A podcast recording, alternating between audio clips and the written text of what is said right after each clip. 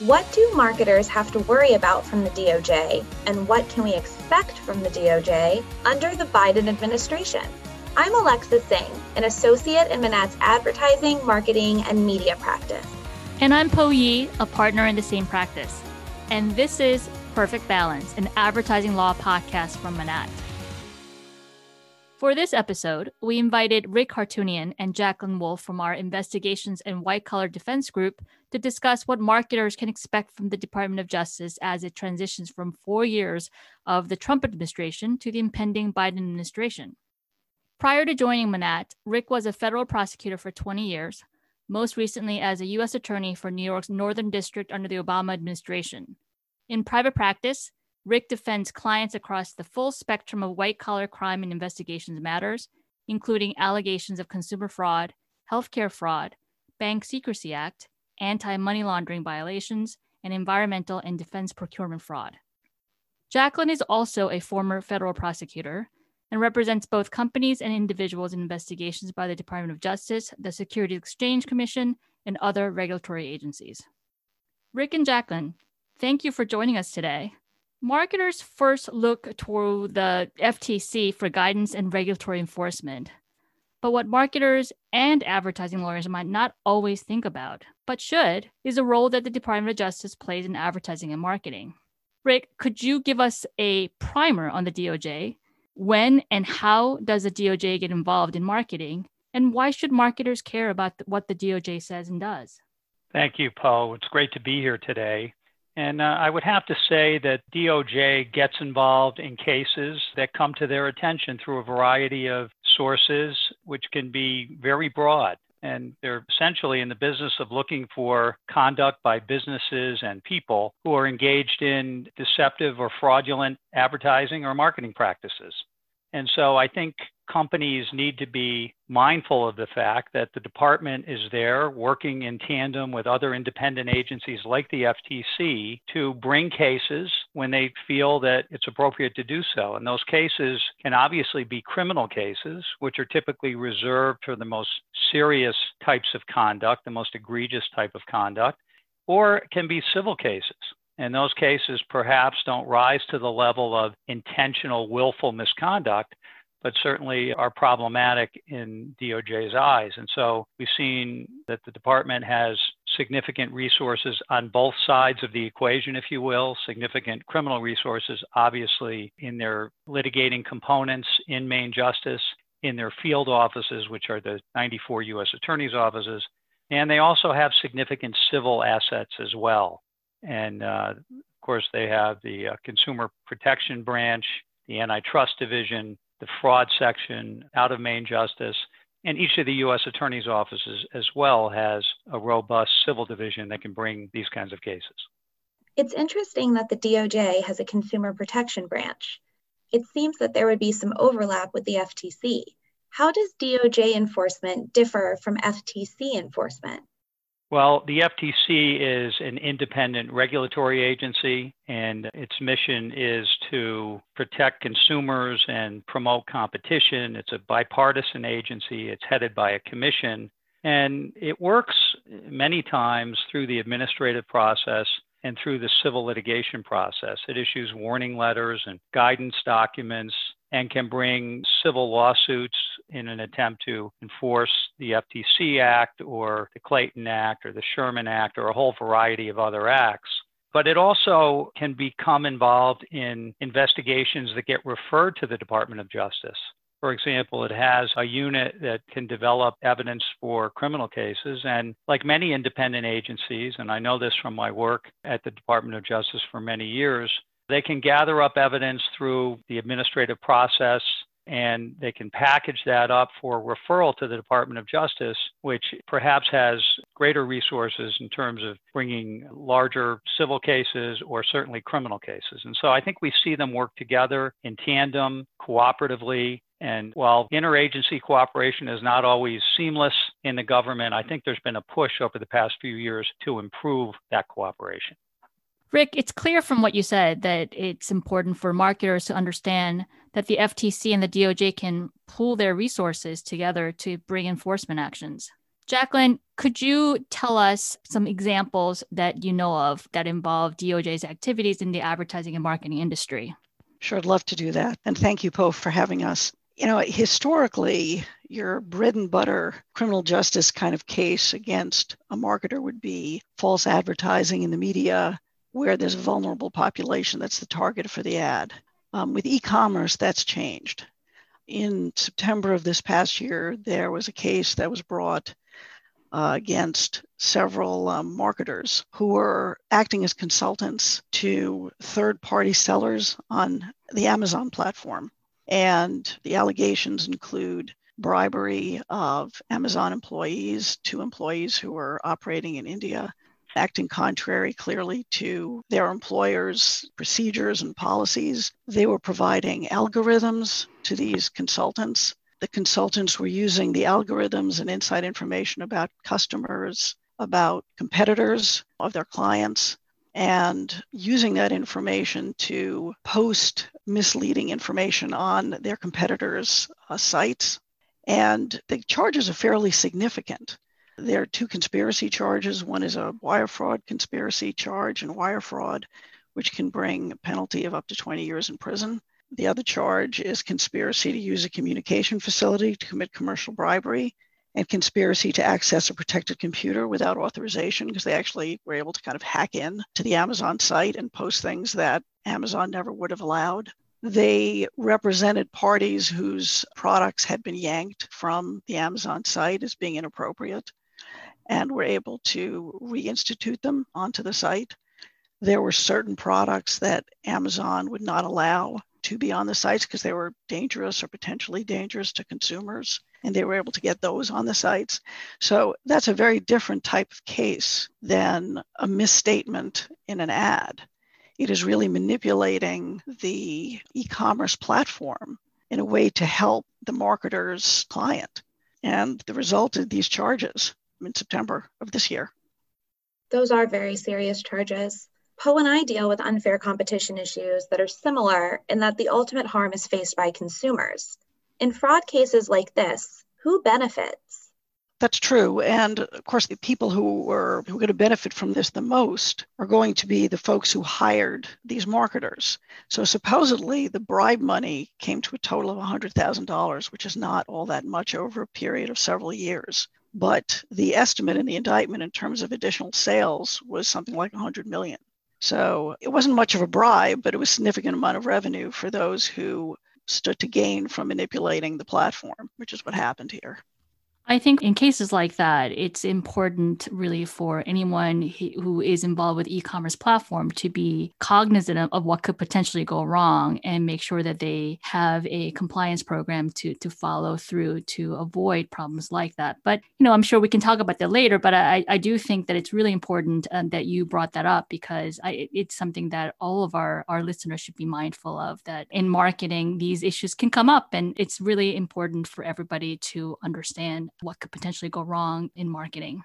I agree. And I think this is particularly egregious allegations here, but people do hire optimizers and other people to help them in terms of product placement and things of that nature. And if your marketer is too good to be true or is offering things that sound absolutely fabulous for your product, but you haven't heard that that's really possible, you might want to step back and think of using a different marketer.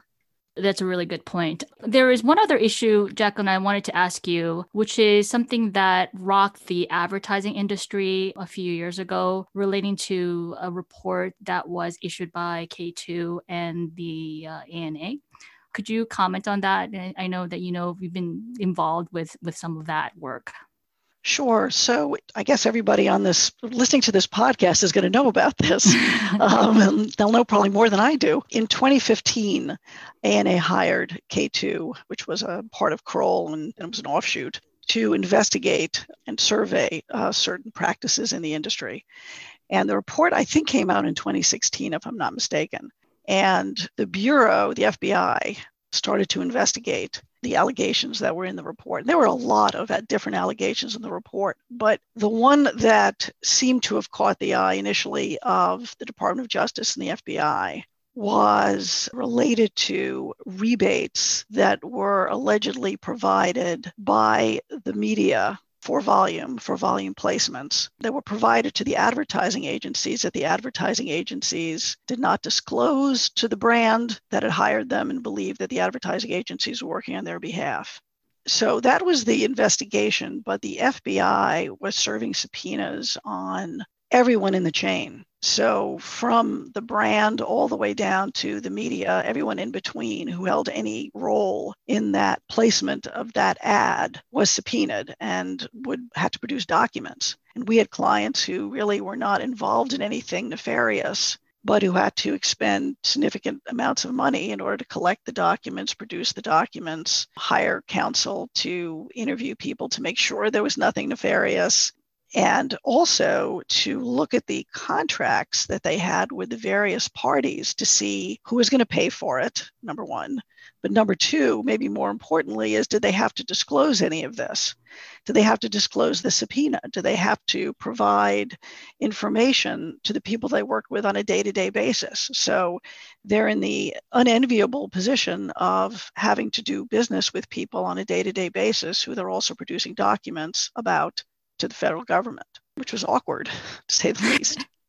I wonder, Rick, I think this, this all happened while you were still with the DOJ. And when a company receives a subpoena like that or a government investigation, what would you say is the first thing the company should do? Now, the gov- company not being the actual target, but is receiving requests to cooperate with the government agency the company should resist the temptation to handle the matter itself. It may take the view that it's obviously done nothing wrong and to consult with outside counsel is going to be an expensive proposition. But we've seen some decisions like that turn out to be bad decisions. And I think it would be wise at least to consult with outside counsel about the scope of the request, whether it's a subpoena or a civil investigative demand, who's making the request and uh, it may be wise to get outside counsel involved to interface with the government agencies so that there can be kind of a buffer in between the company and the investigators. And that generally is a good way to handle things. And I would certainly make that initial recommendation of any client of mine who uh, I learned had received such a request.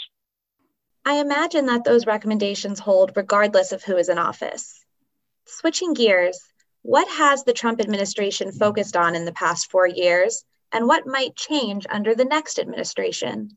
Well, that's an interesting question, Alexa. I think there's uh, been a lot of speculation about that. I think it's fair to say that white collar enforcement activity and white collar cases in general have been slower during the Trump administration than perhaps during the Obama administration.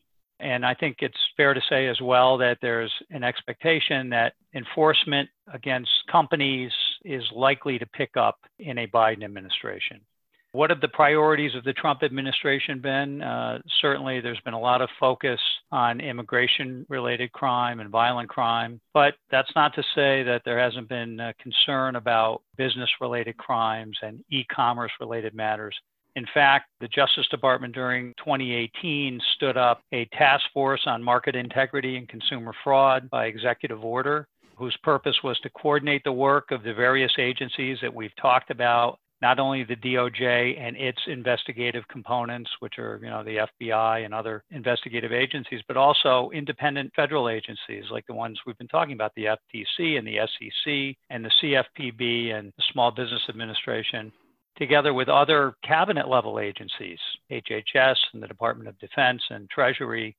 The purpose, I think, was to bring all of these groups together to leverage their various resources and to make impactful cases and to address fraudulent conduct and fraud against the government in particular. I think going forward, it's fair to say that there's going to be a significant amount of investigative and prosecutive resources spent investigating stimulus related fraud. And that is any fraud that arises out of two and a half trillion dollars in CARES Act money that's been pushed out so far, with perhaps more to come after the new year.